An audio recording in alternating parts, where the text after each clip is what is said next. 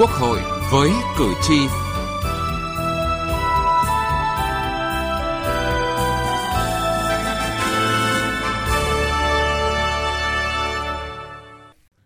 Xin kính chào quý vị và các bạn.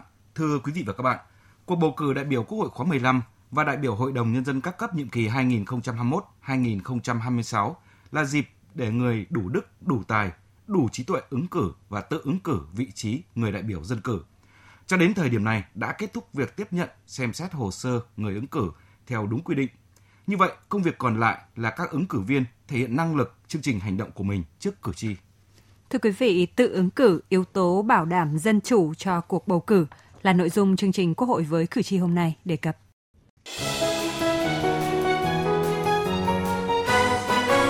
Cử tri lên tiếng.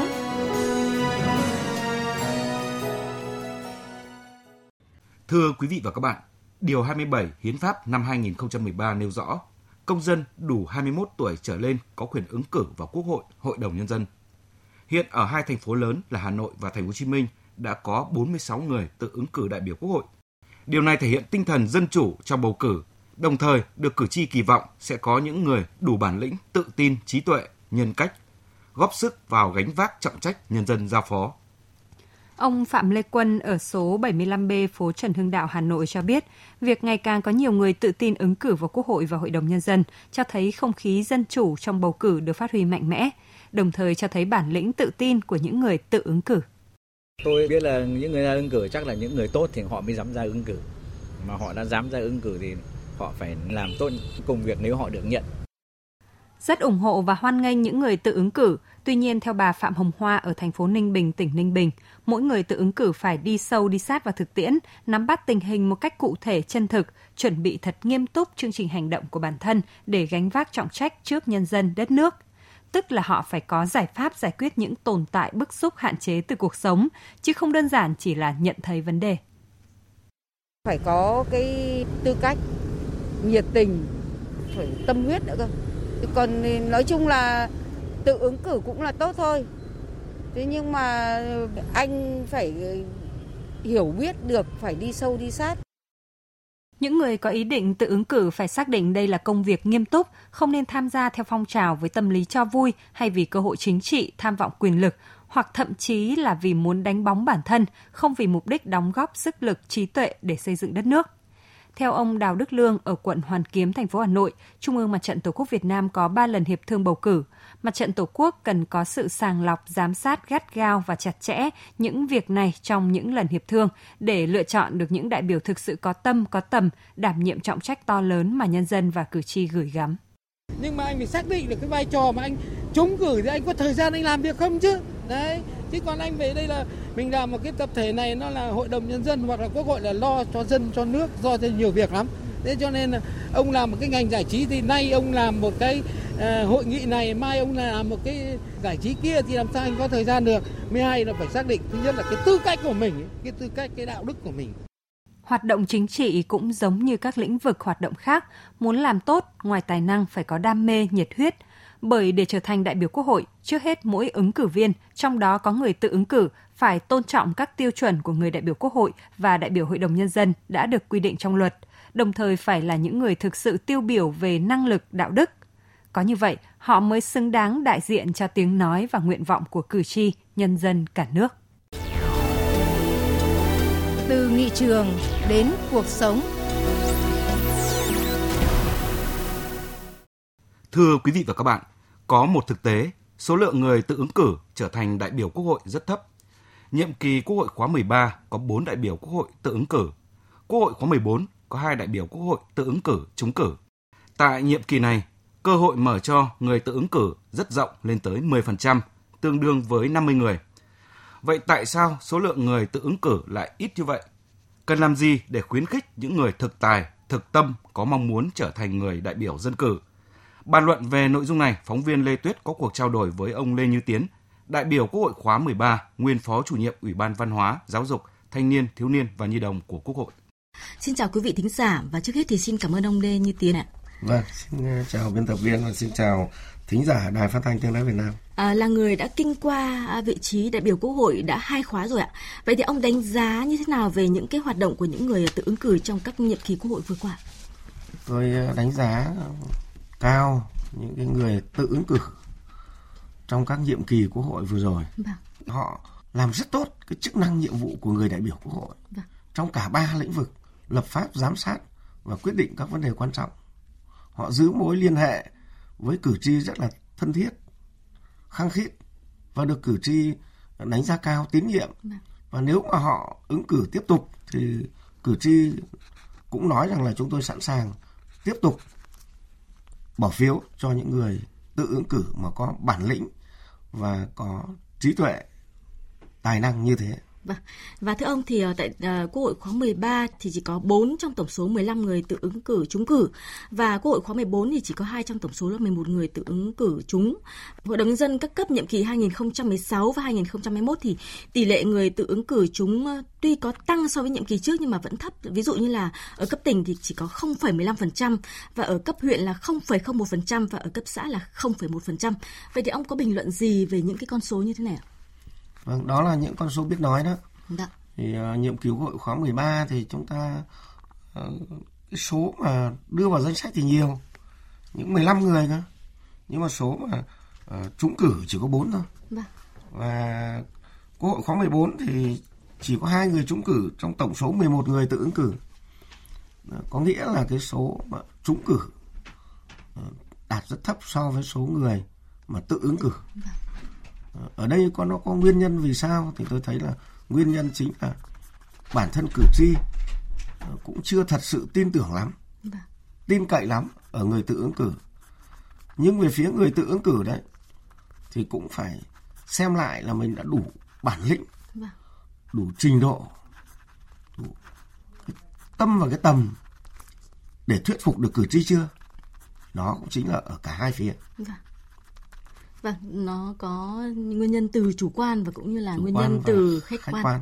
Vâng. Còn tôi cũng nói rõ rằng là chúng ta không hạn chế những người tự ứng cử và chúng ta mọi thủ tục thì chúng ta tạo mọi điều kiện hội đồng bầu cử quốc gia cũng như là uh, ủy ban bầu cử các tỉnh vâng. thì tạo mọi điều kiện để cho uh, các những người mà tự ứng cử đó là các thủ tục và hoàn thành được các thủ tục rất sớm vâng.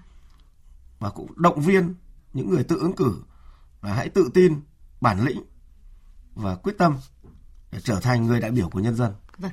Và trên thực tế thì cũng có những người ờ, tự ứng cử ờ, tập trung nhiều ở các thành phố lớn như là Hà Nội hay thành phố Hồ Chí Minh. Còn các địa phương khác thì có rất ít người tự ứng cử. À, theo ông thì tại sao lại có tình trạng như này? có tình trạng như thế là vì Ờ, cái số lượng đại biểu chúng ta phân bổ là có có hạn định. Thường là một tỉnh chỉ một số lượng rất ít thôi là là đại biểu quốc hội ứng cử đại biểu quốc hội. Một đồng chí là lãnh đạo tỉnh một đồng chí ở một cái uh, cấp sở ban ngành rồi là một người nữa. Hoặc là giáo viên hoặc là cán bộ công chức. cơ cấu vâng. do cơ cấu. Vâng rồi trong cơ cấu lại kèm là cả vừa nữ vừa trẻ tuổi. Thì ờ, cái số lượng ở một tỉnh đối với ứng cử viên đại biểu quốc hội là không nhiều. Vâng. thêm vào đó lại một số đại biểu là từ trung ương gửi về nữa. Vâng. cho nên là cái rất áp lực đối với người tự ứng cử ở các địa phương nhỏ. ở các địa phương. Trên thực tế thì qua hiệp thương vòng một thì có rất ít người tự ứng cử. Vậy thì ông có ý kiến như thế nào về cái tỷ lệ phân đấu là từ 5 đến 10% trong cơ cấu người tự ứng cử lần này? 5 đến 10% đó là một cái con số khá là lớn. À, có nghĩa là khoảng 25 đến 50 người. Vâng. Nếu 10% thì là 50 và nếu mà 25 phần 5% là 25 người. Vâng. À, có nghĩa là cái cánh cửa rất rộng mở.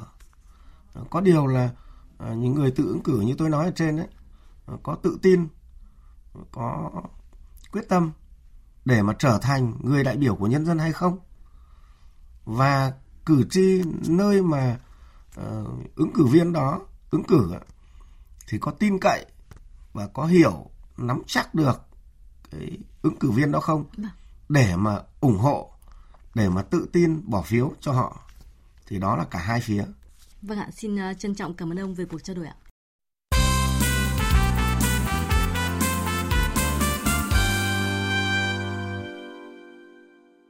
Thưa quý vị và các bạn, cuộc bầu cử là sự kiện chính trị quan trọng, thực hành dân chủ sâu rộng trong các tầng lớp nhân dân. Mời quý vị nghe những kỳ vọng, chia sẻ của các đại biểu Quốc hội về cuộc bầu cử sắp tới. Lựa chọn đúng cán bộ khi mà bầu vào Quốc hội được dân tin, dân phấn khởi đã đành. Nhưng chắc chắn những người ấy sẽ là những người tiêu biểu và có khả năng đóng góp cho các cơ quan của nhà nước các cơ quan của quốc hội và kể cả các cơ quan của đảng. Vì nhiều đại biểu quốc hội cũng là những cái cán bộ trong các cấp ủy cao, rồi là các tỉnh thành, rồi ở dưới cơ sở. Thế thì tôi thấy cái lựa chọn con người, lúc mà hiệp thương để bầu cử, cái đó vẫn là cái gốc. Thì mình cũng qua ba cái khóa đi ứng cử rồi. Thế thì không có gì bằng chúng ta làm sao qua trong quá trình mà thực hiện thì phải bám sát vào theo luật cái thứ hai là công tác vận động bầu cử là rất quan trọng. Các người ứng cử phải rất bình tĩnh. Khi mà khi mà đứng trước diễn đàn cử tri ấy. thế rồi chúng ta phải rất phải rất tự tin. Khi mà mà phát biểu trước một diễn đàn đông người như thế nhiều các tầng lớp như thế nhiều đối tượng như thế khi thì người ta hỏi rất bình tĩnh tạo cho cái cảm giác cảm mến của cái người cử tri đối với cái người mà ứng cử đấy thì tôi tin rằng người ta sẽ bỏ phiếu cho những cái, cái ứng cử viên sẽ được cao. Vì nhân dân là người tinh lắm. Quý vị vừa nghe ý kiến của ông Phạm Thế Duyệt, nguyên Chủ tịch Ủy ban Trung ương Mặt trận Tổ quốc Việt Nam, đại biểu Quốc hội các khóa 8, 10, 11, Tổng thư ký chủ nhiệm Văn phòng Quốc hội Nguyễn Hạnh Phúc. Hỏi đáp về bầu cử. Hỏi đáp về bầu cử. Thưa quý vị và các bạn, trong chuyên mục hỏi đáp về bầu cử hôm nay, luật sư Nguyễn Phú Thắng, giám đốc công ty luật Intercode sẽ giải đáp một số câu hỏi về việc bổ sung, thay đổi danh sách người ứng cử đại biểu Quốc hội, đại biểu Hội đồng Nhân dân sau hội nghị hiệp thương lần thứ hai và việc xác minh trả lời kiến nghị của cử tri đối với người ứng cử. Bây giờ xin nhường lời cho biên tập viên Thu Huyền cùng trao đổi với luật sư Nguyễn Phú Thắng. Vâng, xin cảm ơn luật sư Nguyễn Phú Thắng đã tham gia chương trình ạ. Xin chào MC Thu Huyền, xin chào khán thính giả VOV1. Vâng thưa luật sư là sau khi đã hết thời hạn tổ chức hội nghị hiệp thương lần thứ hai thì có thể bổ sung hoặc là thay đổi danh sách sơ bộ những người ứng cử đại biểu Quốc hội, ứng cử đại biểu Hội đồng Nhân dân để đưa ra hội nghị hiệp thương lần thứ ba được hay không ạ? Ngày 14 tháng 3 năm 2021 vừa qua thì đã là cái thời hạn cuối cùng để mà công dân hoàn thành việc nộp hồ sơ tự ứng cử đại biểu Quốc hội, ứng cử đại biểu Hội đồng Nhân dân. À, bao gồm cả việc người được giới thiệu ứng cử và người tự ứng cử Luật bầu cử đại biểu Quốc hội và đại biểu Hội đồng Nhân dân quy định chậm nhất là 65 ngày trước ngày bầu cử thì phải tổ chức xong hội nghị hiệp thương lần thứ hai. Hội nghị hiệp thương lần thứ hai căn cứ theo tiêu chuẩn đại biểu của Quốc hội, đại biểu Hội đồng Nhân dân được bầu của cơ quan tổ chức, đơn vị được Thường vụ Quốc hội, Thường trực Hội đồng Nhân dân cung cấp điều chỉnh lần thứ nhất để lập danh sách hồ sơ những người ứng cử đại biểu Quốc hội, ứng cử đại biểu Hội đồng Nhân dân và gửi lấy ý kiến nhận xét tín nhiệm của cử tri nơi cư trú Đối với những người tự ứng cử thì còn được gửi ý kiến nhận xét và tín nhiệm của cử tri nơi người đó làm việc nếu có. Do đó, khi thời hạn tổ chức hội nghị hiệp thương lần thứ hai đã hết hạn thì không thể còn thời gian để nộp hồ sơ ứng cử mới được nữa. Bởi vậy, việc bổ sung người ứng cử vào danh sách sơ bộ người ứng cử đại biểu Quốc hội hoặc danh sách sơ bộ của người ứng cử đại biểu Hội đồng Nhân dân sau ngày 14 tháng 3 năm 2021 là không thể thực hiện được. Vâng, thưa luật sư là những à, kiến nghị của cử tri đối với à, bầu cử là điều à, cũng đang được quan tâm. Vậy thì cái việc xác minh và trả lời các cái vụ việc mà cử tri nêu đối với người ứng cử đại biểu Quốc hội, đại biểu Hội đồng Nhân dân thì được thực hiện như thế nào? Vâng, đây cũng là một nội dung quan trọng trong hoạt động bầu cử đại biểu Quốc hội, bầu cử Hội đồng Nhân dân. Việc xác minh trả lời các uh, vụ việc do cử tri nêu ra sẽ phải được thực hiện theo trình tự sau đây. Đối với vụ việc ở nơi công tác thì cơ quan tổ chức đơn vị trực tiếp quản lý người ứng cử có trách nhiệm xác minh và trả lời bằng văn bản cho Ban Thường vụ Ủy ban Mặt trận Tổ quốc Việt Nam. Ờ, trường hợp người ứng cử là người đứng đầu cơ quan tổ chức đơn vị thì cơ quan tổ chức đơn vị cấp trên trực tiếp có trách nhiệm xác minh và trả lời. Nếu cơ quan tổ chức đơn vị không có cấp trên trực tiếp quản lý thì cơ quan có thẩm quyền ra quyết định thành lập cơ quan tổ chức đơn vị đó có trách nhiệm xác minh và trả lời cử tri. Đối với vụ việc mà khu dân cư thì cơ quan tổ chức đơn vị giới thiệu người ứng cử trách nhiệm phối hợp với ủy ban nhân dân cấp xã xác minh và trả lời bằng văn bản cho Ban Thường vụ Ủy ban Mặt trận Tổ quốc à, Việt Nam. À, đối với người mà tự ứng cử đại biểu Quốc hội thì Ủy ban bầu cử ở tỉnh có trách nhiệm phối hợp với cơ quan tổ chức đơn vị trực tiếp quản lý người đó hoặc Ủy ban nhân dân cấp xã nơi người đó xác minh và trả lời bằng văn bản cho Ban Thường trực Ủy ban Mặt trận Tổ quốc Việt Nam cấp tỉnh. Còn đối với người mà tự ứng cử đại biểu Hội đồng nhân dân, ban bầu cử có trách nhiệm phối hợp với cơ quan tổ chức đơn vị trực tiếp quản lý người đó hoặc Ủy ban nhân dân cấp xã nơi người đó cư trú à, xác minh và trả lời bằng văn bản cho Ban Thường vụ Mặt trận Tổ quốc Việt Nam à, cấp à, tổ chức hội nghị hiệp thương và chậm nhất là ngày 13 tháng 4 năm 2021 là thời hạn cuối cùng thì việc xác minh và trả lời các vụ việc mà cử tri nêu ra đối với người ứng cử đại biểu Quốc hội, Hội đồng nhân dân là phải được tiến hành xong hoàn toàn. À, thưa ông là cái hội nghị lấy ý kiến cử tri nơi cư trú thì cũng là một hoạt động mà rất quan trọng. Cái hội nghị này thì sẽ được tiến hành như thế nào ạ? Hội nghị lấy ý kiến cử tri nơi cư trú đối với người à, ứng cử đại biểu Quốc hội, đại biểu Hội đồng nhân dân thì được tiến hành ngay sau hội nghị hiệp thương lần thứ hai và ban thường trực Ủy ban Mặt trận Tổ quốc Việt Nam cấp tỉnh tổ chức họp với ban đại diện ban thường trực Ủy ban Mặt trận Tổ quốc Việt Nam cấp huyện, cấp xã ở nơi người mà ứng cử đại biểu Quốc hội cư trú và đại diện cơ quan tổ chức đơn vị có người ứng cử để hướng dẫn việc tổ chức lấy ý kiến nhận xét và tín nhiệm của các cử tri. À, ban thường trực Ủy ban Mặt trận Tổ quốc Việt Nam cấp tổ chức hội nghị hiệp thương đấy thì họp với người phụ trách công tác tổ chức cán bộ của cơ quan tổ chức đơn vị nơi người đó ứng cử vào à, đại biểu hội đồng nhân dân. À, và đại diện ban thường trực ủy ban mặt trận tổ quốc Việt Nam cấp dưới trực tiếp đối với cấp xã thì mời trưởng ban công tác mặt trận trên địa bàn tham dự. Chủ tịch mặt trận tổ quốc Việt Nam cấp xã nơi có người ứng cử đại biểu hội đồng nhân dân cấp tỉnh, cấp huyện, nơi cư trú để hướng dẫn việc tổ chức, lấy ý kiến cử tri nơi cư trú đối với người ứng cử đại biểu hội đồng nhân dân có tên trong danh sách sơ bộ và lấy ý kiến cử tri nơi công tác nếu có. Và đối với người tự ứng cử đại biểu hội đồng nhân dân và người được tổ dân phố giới thiệu ứng cử đại biểu hội đồng nhân dân cấp xã. Và việc tổ chức hội nghị lấy ý kiến nhân dân tín nhiệm của cử tri nơi cư trú đối với người ứng cử đại biểu quốc hội, người ứng cử đại biểu hội đồng nhân dân và cử tri nơi công tác nếu có đối với người tự ứng cử đại biểu quốc hội, người ứng cử đại biểu hội đồng nhân dân và người được thôn tổ dân phố giới thiệu ứng cử đại biểu hội đồng nhân dân cấp xã thì được thực hiện trong khoảng thời gian từ ngày 21 tháng 3 năm 2021 đến ngày 13 tháng 4 năm 2021, tức là từ sau khi kết thúc hội nghị hiệp thương lần thứ hai cho đến khi bắt đầu hội nghị hiệp thương lần thứ ba. Xin à, cảm ơn luật sư.